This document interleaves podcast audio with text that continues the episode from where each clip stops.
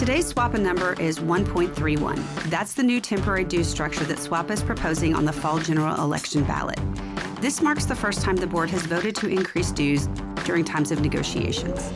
So on today's show, we spoke with SWAPA's second VP, Tom Nekouei, and Executive Operating Committee member, Hank Ketchum, about this year's budget, the dues increase, and what it could mean to our pilots in the upcoming election. Southwest 4112, runway 28, clear for takeoff. Clear for takeoff 28, Southwest 4112. I'm Amy Robinson. And I'm Kurt Heidemann, and here's our interview with Tom and Hank.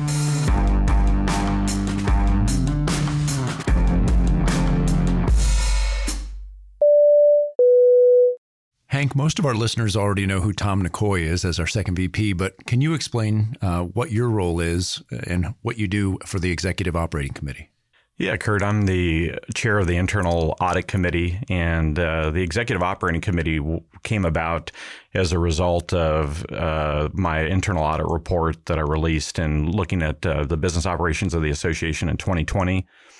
And one of the recommendations was to form an executive operating committee that really focused on uh, looking at the business operations of the association. It was something that was lacking, and we needed a, an internal uh, committee to look at the uh, budget and spending. And that's what the Executive Operating Committee does. It meets uh, monthly outside of the board meeting months. And when we get together, we're looking at the FP&A process, the financial planning analysis uh, component of association spending.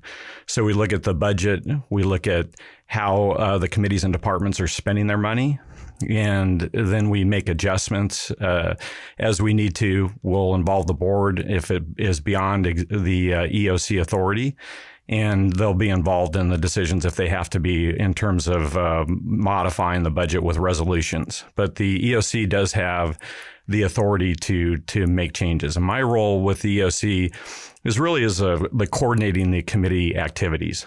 So Casey Murray, our president, is the uh, chair of the committee. But I set the agendas and uh, also uh, focus on the budget matters that are going to be reviewed during each meeting, and also our departments and committees bring to us uh, their needs and we make sure that they're addressed so that the association is focused on on on using the dues dollars that our members are paying in a very efficient manner and there is no waste uh, within the organization who else is on the committee? You said Casey Murray's the chair. You're on it. Who else is on that committee? Okay, so executive operating committee. It's our executive team. So it's uh, Casey Murray, Mike Santoro, Tom Nekouei. So the the the VP, second VP. We also put two sitting board members uh, on the committee. That was important uh, to bring uh, the board visibility and involvement uh, from our elected representatives so that they can see uh, and have a, a, seat at the table to understand how uh, spending is accruing within the association. And those are our voting members, those, those five individuals. And who are they? Who are the two board members? Yeah, it's uh, Matt Wright and Dennis O'Leary. And of course, those will change uh, annually uh, as people term out. And then the other uh, members of the committee are myself. Uh, we have our executive director, uh, Matt Redding. Uh, we have uh, Stella, our general counsel. we've got Pat, who is our um, our IT director. And then we, of course, have Brian Hickman, who is our director of finance and accounting. So uh, it's really the the people that have uh, the touches on the uh, financial components and and things that would impact uh, spending or obligations uh, of the association. Tom, let's get to the heart of the matter on this podcast, and that is the proposed dues increase. Why are we asking for it? So to kind of follow up on what Hank was saying, the way we look at the budget um, through the EOC and, and just the budgeting process, we do have a fiduciary responsibility to balance the budget every year. And the the 800 pound gorilla in the room right now is our negotiating effort. And so that's the single biggest driver in why we're doing this. You look at what's happening with over two years of negotiations and only three sections AIP'd. And what we're doing, uh, which we did in 2016 as well, with the SPC and outreach and and really um, our our NC as a whole, the tier one committees that that are part of that negotiating effort, it costs money to do that, and and uh, so with Hank's uh, analytics, we looked at it uh, surgically actually to, to see how we could continue doing this. And, and the truth of the matter is that at some point we have a revenue problem versus the spend problem. And uh, we need to build that war chest to be able to, uh, if the company continues their tactics of uh, delaying negotiations and not really um, negotiating in good faith, we need to be able to fund our NC, as I wrote in the RP last month, to be able to go long. And, and how long that's going to be, uh, who knows? Um, so that was the single biggest driver behind the dues increase. So I think our pilots would generally ask, we didn't do this in 2016. Why do we need to do it now? In 2016, we, we took money out of the reserve fund to fund our negotiating effort, and we simply can't do that now because we have we have an again a, a revenue problem versus what we're spending on the budget side. As our numbers grow, um, I think by the end of next year we're going to be at 10,800 pilots. Our services are growing. And of course, our negotiating effort with the SPC being the single biggest driver is growing. And so to take the uh, money out of the reserve fund now would put us in a not so good position as far as the reserve fund is concerned. We can't just keep drawing down on the reserve fund because that is our emergency fund, basically, is what that is. And uh, speak to the, the target of the uh, reserve fund. Where is the target and where are we in relation to that today? Well, at the 1% dues structure, we've been able to tether right there on balancing the, the reserve fund being where our, our operating expenses are. And that's the policy manual is correct. Uh, and now with what we're doing with the SPC outreach and and really the whole negotiating effort, and there's some uh, uh, IT cost increases as well. That's sitting at thirty two 32.7 million. 32.7 million for what we're going to spend but the reserve fund due to market conditions as well everybody's been watching the market is sitting at roughly 22 and a half million. So there's that delta is just a, a tremendous delta that we've never had before. 20 23.6 yeah yeah. So it's uh it is down. We we have the funding mechanism for the SPC as well but with SPC activity uh, plan this year most of the SPC reserve fund will be eroded by the by year end. You guys remember last year what we created was an, an, a specific SPC reserve fund. So any surpluses would go into that reserve fund to fund our negotiating effort before they go into the actual reserve fund. So we, we started this last year and, and through Hank's analytics, uh, we're, we're at a juncture now where we have an income problem. Uh, and not uh, if if negotiations keep going the way they are, and at, at this rate, after three almost almost three years, we're, we're into the third year of negotiating with only three sections AIP'd. You see where that's going. And one one of the things I'll add too to the the 2016 environment, and Kurt, you and I were were working on the NC back then. When when I came into the organization, the organization really lacked infrastructure in terms of that data driven organization that we've turned into today you know, I was a financial expert back then, and we didn't have a uh, we didn't have an ENFA. Uh, we have an ENFA today, uh, and that's staffed with uh, two full time individuals and another third person who who uh, shares duties from the NC. Uh, so back then it was really one person. We didn't even have a, a decent uh, data service that gave us Form 41 financial analytics that we had to use. We had to go out and develop all of these things. Uh, the SRC is is much stronger today in what they're able to do. Uh, top to bottom, the organization is completely different in our da- data driven approach to negotiations. Back in 2016, it was it was very thin. And also, uh, inflation was almost non-existent back then. Uh, and and thirdly, things move very quickly. Uh, so we were we had a failed TA. 12 months, we had a ratified agreement. Uh, if we had gone into 2017 and had prolonged negotiations, uh, we likely would have been looking at a dues increase uh, to continue to support the the negotiating effort. But as we rolled out of out of 16 with the ratified agreement, coffers are refilled with higher pay rates on terms of dues revenue.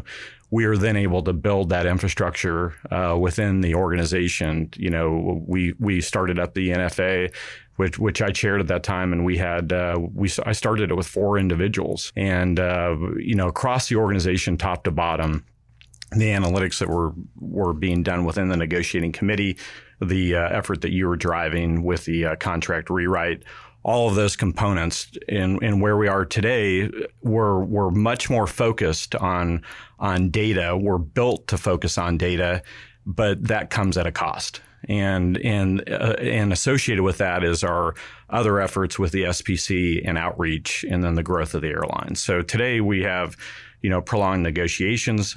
We have inflation. Uh, inflation's running at 15%. If you, if you look at the date of our last raise two years ago, uh, and that impacts the organization. And then thirdly, we have a growing airline. So, you know, the airline's growing. Uh, those probationary pilots, we're excited to have them, but their due structure is 0.25% versus 1%. That is a $1.2 million revenue spill. Uh, just as we go into 23, we plan hiring of 2,160 pilots. So we have all these factors coming into play and uh, you know that leads to the need to raise dues to 1.31 percent.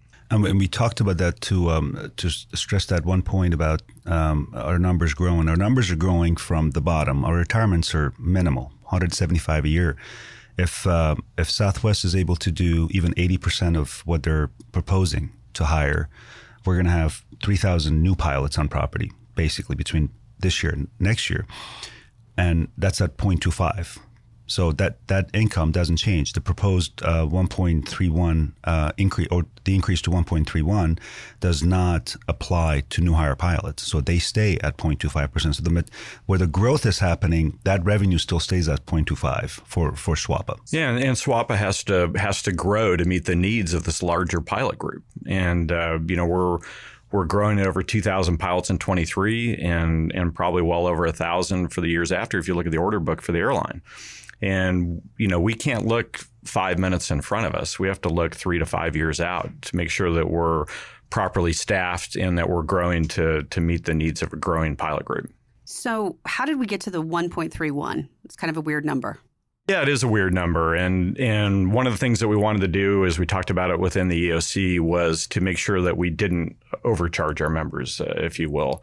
Uh, if you look at the due structure at, at other airlines as they go into negotiations, you have APA uh, steps up to 1.5 percent six months ahead. You have all the ALPA carriers uh, that are at 1.9 all the time, uh, and then you have UPS goes from 1.5 to 2.25 percent. So even at 1.31%, we are far below uh, the the dues level of, of any of our uh, peers within the airline industry. The 1.31 was the number that we needed to be at in order to balance the budget in accordance with the policy manual.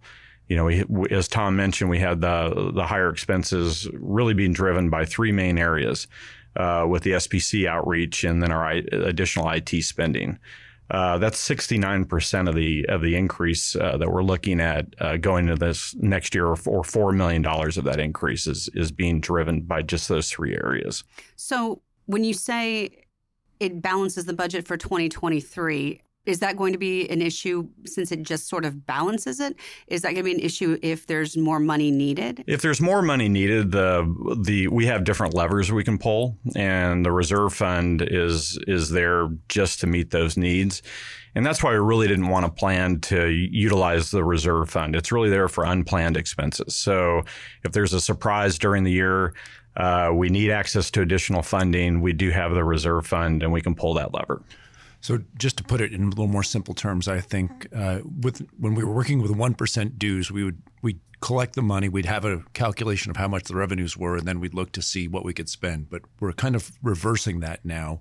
We are seeing what we need to spend, and then we're figuring out how much money we have to collect to cover those things. That's how we came up with the 1.1. Yeah, they're through one. And we've never. This is the first time in, in, in the history of SWAPA that we've done that. And and Hank um, has has done a great job doing that with with uh, his uh, pro forma, where we actually look ahead. And we also I, I talked about this. I think it was last year on the uh, budget podcast that we're treating our budget as a live document instead of having one uh, that's ratified in November, and then we just don't look at it. Um, we we treat it as a live document, meaning if there is line items that we end up not using or we we don't use all of it, uh, name it, whether it's staffing, um, supplies, whatever the case is. We're through the EOC now and the board. Um, we're able to take that whatever the underspend is and apply it somewhere else and really, really surgically look at the budget on, on a monthly basis, really. But then what you were talking about, Kurt, is that that look ahead, and that's exactly where we uh, had those meetings and and uh, the OC meetings and and uh, looking at Hank's pro forma, we knew that it was unsustainable to continue on that path of the spending that we we want to do for our negotiating effort and IT infrastructure and everything else but it was not going to be fiduciary responsible to, to just continue spending the money without having the revenue. Let's talk a little bit about the mechanics of the uh, of the dues increase. The pilots are going to vote uh, on the budget, and if they vote for the budget, then they're voting for the dues increase. Correct. Can they vote for the budget and not for the dues increase? Is there a way to split that, or they do not have that choice? No, no. We we uh, structured it through our uh, um, we everybody was involved in in uh, structuring this because uh, it's the first time we've ever done that. And um, uh, the way we've written it is that uh, once you vote for the budget, you will automatically vote for the uh, dues increase. You said it's the first time we've done that, but we actually have talked about this in the past. Is that not correct? We talked about it uh, actually very recently in the past because the previous administration, actually, uh, the previous uh, second vice president, had a podcast they recorded in 2019 uh, to uh, bump the dues up to 1.1, and it was the the trigger for that was negotiations. They at the time we knew that we were going into kind of a prolonged negotiation cycle, which seems to be um, uh, standard operating procedures for for labor relations over the company. And they had talked about it. They recorded a podcast, but then COVID hit and everything was put on hold. Uh, so this issue, even not doing the pro forma, was uh, a known issue back in 2019, and and we knew we were going to have this issue. So this dues increase uh, for 2023. What happens at the end of 2023, or if we get a deal? So if we have a uh, if we have a deal, and I'll just throw it out there, and I'm I'm, I'm just that's, that's an example. So don't take my word for it. But uh, let's say second quarter of uh, of 2023. Okay, folks. Tom Nekouei just said we're getting a deal second quarter of 2023. right, exactly. Two pay periods following uh, ratification, that due structure goes automatically goes back to one percent. That's if we have a deal next year. If we don't have a deal next year, we'll go through the same budgeting process, doing the analytics that that um, Hank does by September of next year, and do this all over again uh, depending on what we need um, in terms of the dues that are going to balance the budget and fund our negotiating effort. So it could be more for the SPC, could be less, could be more outreach, less. It depends on what happens. That's correct. And it currently is set to expire December 31st of, of 2023, correct? Yeah, it's it's it's a 2023 budget, the fiscal budget. So it, it expires um, December 31st, 2023. Yeah, these are one year authorizations. So, you know, it'll be revisited annually during each budget budget season. And and so what Hank was talking about earlier about the other airlines is they they have it in their constitution, um, at least APA does and, and UPS, um, that they automatically go to that due structure once Section 6 um, negotiations start. So we we have not approached that yet. Uh, just a question: If the budget gets voted down, then what happens? We, um, by our policy, we revert back to this year's budget. Hank, what are the main uh, increases in costs for next year that are driving this uh, higher budget? Really, three main areas, Kurt. Uh, first one being uh, SPC. Uh, that's something that I always, the term I like to use, it turns on and off like a light switch, right? So here during uh, negotiations each year, as negotiations continue, our pressure has stepped up, it gets more expensive. The planned spend for 23 is 2.8 million dollars. That's up 1.3 million from the adopted budget in the in the 22 budget. Outreach, uh, we step up our efforts there as well. Uh, communicating with our pilots, which is uh, critical, and their families. That's uh, going to over half a million dollars because we uh, have to fund the committee, their events, uh, contacting and having that contact with our uh, our new hires and captain upgrades. We're hiring over two 2,000 uh, pilots. So there's a lot of events, a lot of touches there. Uh, and then we also have the committee chair upgrading uh, during the year, and we're seeing that across all our committees. As you look at inflation across the across the committees, a lot of upgrades occurring, which drives added cost with the uh, committee members that are doing a lot of hard work for the association. And then thirdly would be the uh, IT infrastructure. It's important that we continue to focus on building that out. We have a long term vision. And our current ITO services contract, uh, we use a firm that's expiring this year and that will be renewing for another three to five year agreement. And our projected costs based on the the RFP process, we're, we're looking at, at a big increase uh, there as a result of of the continuing needs, meeting the needs of the organization, and also inflation that we're seeing uh, for that type of talent uh, that's out in the economy. So one of the questions that I have is um, kind of around the the same. I'm, I'm actually going to pick on you a little bit, Hank.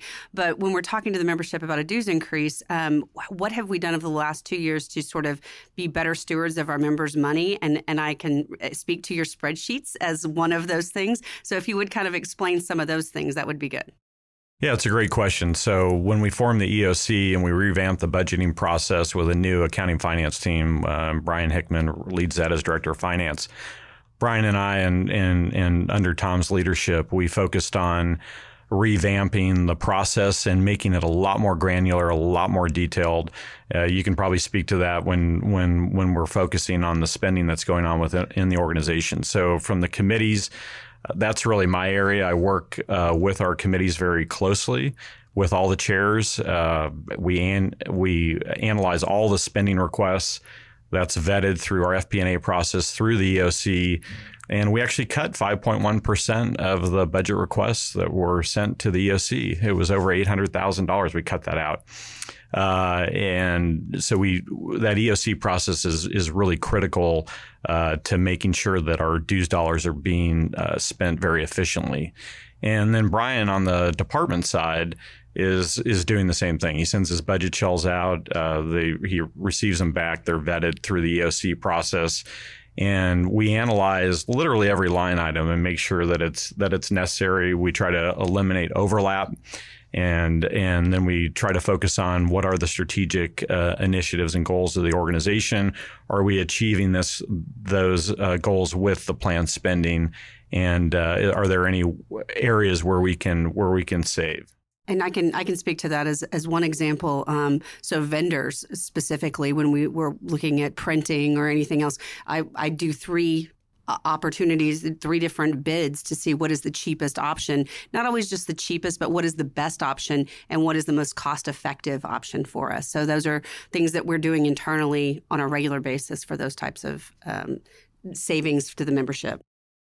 Tom, we're speaking specifically about this round of negotiations and increases in dues for this uh, Section 6.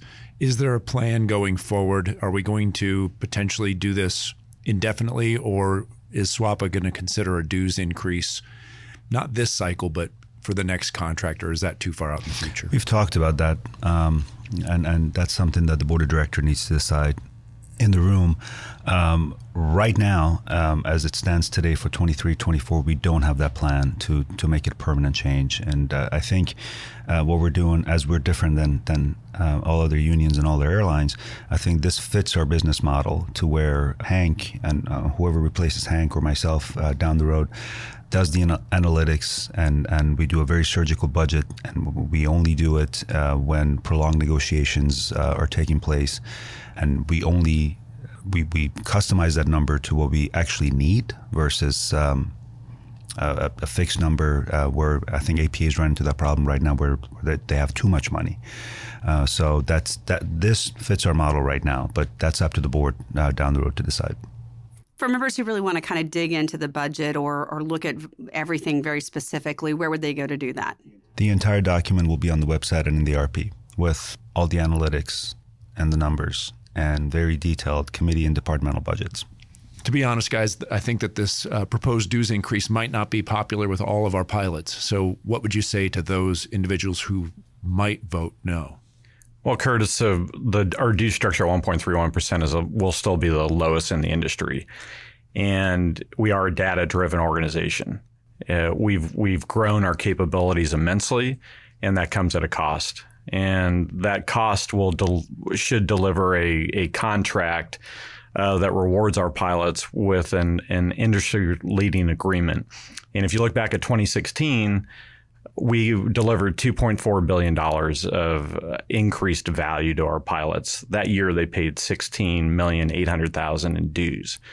that was over a 14,000% return on their investment. So we are very uh, diligent in how we approach our spending. Uh, we cut unnecessary spending. We have done that in this budget. Uh, we're delivering a product uh, that is superior uh, to any of our peers in the industry, and their dues dollars will be very well spent. Tom, what would you like to add? Uh, I, I 100% agree with that. And the fact that in the last two years, we've renegotiated everything in this building from supplies to uh, insurance rates to uh, electricity um, uh, bills. Um, so we're very, very diligent um, on approaching the budget. Again, I say it again, very surgically over the last two years. And I said that in my campaign letter um, a couple years ago that my vision was to run SWAPA more like a business than than a, than a union, and that's exactly where we are today, and we're going to continue doing that. Um, so fiduciarily, we're very responsible and very much uh, aware of the the duties that we have. Now, I want to make per- this perfectly clear: we are here because of one variable only, and of course, we talked about within our budget what it is that's increasing our cost. But that one variable is labor relations and Southwest Airlines, where I say it again, in our third year of negotiating now, and, and we have three sections AIP'd, is, um, is you see where that's going. And we, we cannot continue doing this by taking money out of the reserve fund, as Hank alluded to in 2016, from a failed TA to a to TA2. It took us less than a year in 2016. We can absorb that cost. This has been two years and there's no end in sight. So I, I, just want to make this perfectly clear that if it wasn't for the negotiating tactics over labor relations, we wouldn't be here. Our thanks to Tom and Hank for being on the show. The proposed dues increase is a difficult topic, but one we have to address. And as usual, we like your feedback. If you have any podcast ideas or topics that we haven't covered, please drop us a line at com at swapa.org. Finally, today's bonus number is 14,228%. That's the return on investment our pilots received on their dues from TA1 to TA2 back in 2016. While the cost to fund our negotiations may be high, the cost not to fund them is even higher.